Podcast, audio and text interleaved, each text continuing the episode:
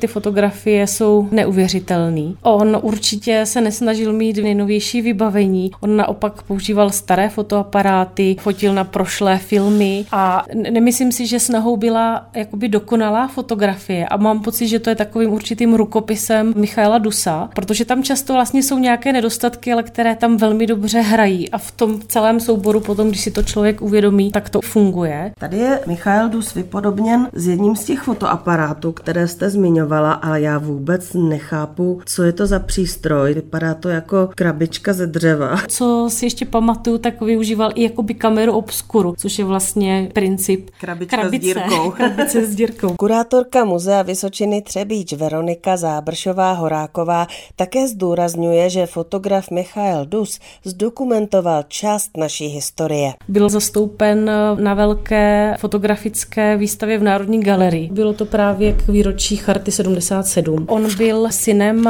chartisty a faráře evangelického Jana Dusa, který ještě teda žije. To si myslím, že také ovlivnilo jeho život a on se už v těch 80. letech hodně pohyboval jako mladý v okruhu chartistů, dizidentů na různých literárních, hudebních, výtvarných akcích a z toho je spousta velmi zajímavých fotografií a právě asi určitě nejvýznamnější je ten soubor z těch 80. let, kdy zachytil Václava Havla, jeho ženu Ologu, Ivana Martina Jirouse, jeho ženu Juliánu Jirousovou, i jejich dcery tam jsou. Ty fotografie jsou hrozně přirozený, nejsou nějak aranžovaný, skoro i kdyby tam ten fotograf nebyl, takže je to dokumentačně silný, že jsou to ti lidé, kteří se potom stali mnohem známějšími a jsou v takovém jako přirozeném prostředí. A pak to byly různé akce. Pro nás tady v Třebíči určitě zajímavý festival Zámostí, kdy nafotil právě takový ty počátky. Já tady dívám, tady je příprava rok 97. No, 97, no. A bylo to takový ještě asi víc punkovější, takový trošku jiný, než je to dneska. Ano. On žil v Oslavičce, tady mezi Třebíčí a Velkým Meziříčí, takže hodně fotografií je i z akcí v té Oslavičce. Hodně fotil taky svou rodinu. Má tři děti. Dalším takovým tématem byla i příroda, ale ta nebyla tolik, kdy se nesnaží úplně o nějakou okázalost nebo nějakou dokonalost, spíš jako atmosféra, místo tady a teď, světlo. Byl možná v něčem podivín, to říká vlastně i ta jeho rodina, jeho sestra, takovou příhodu z dětství, kdy si poprvé všimli, že dělá něco jinak než ostatní děti, než co by se čekalo. Byli bruslit a místo, aby bruslil, tak tam pozoroval bublínky a zamrzlé věci v ledu.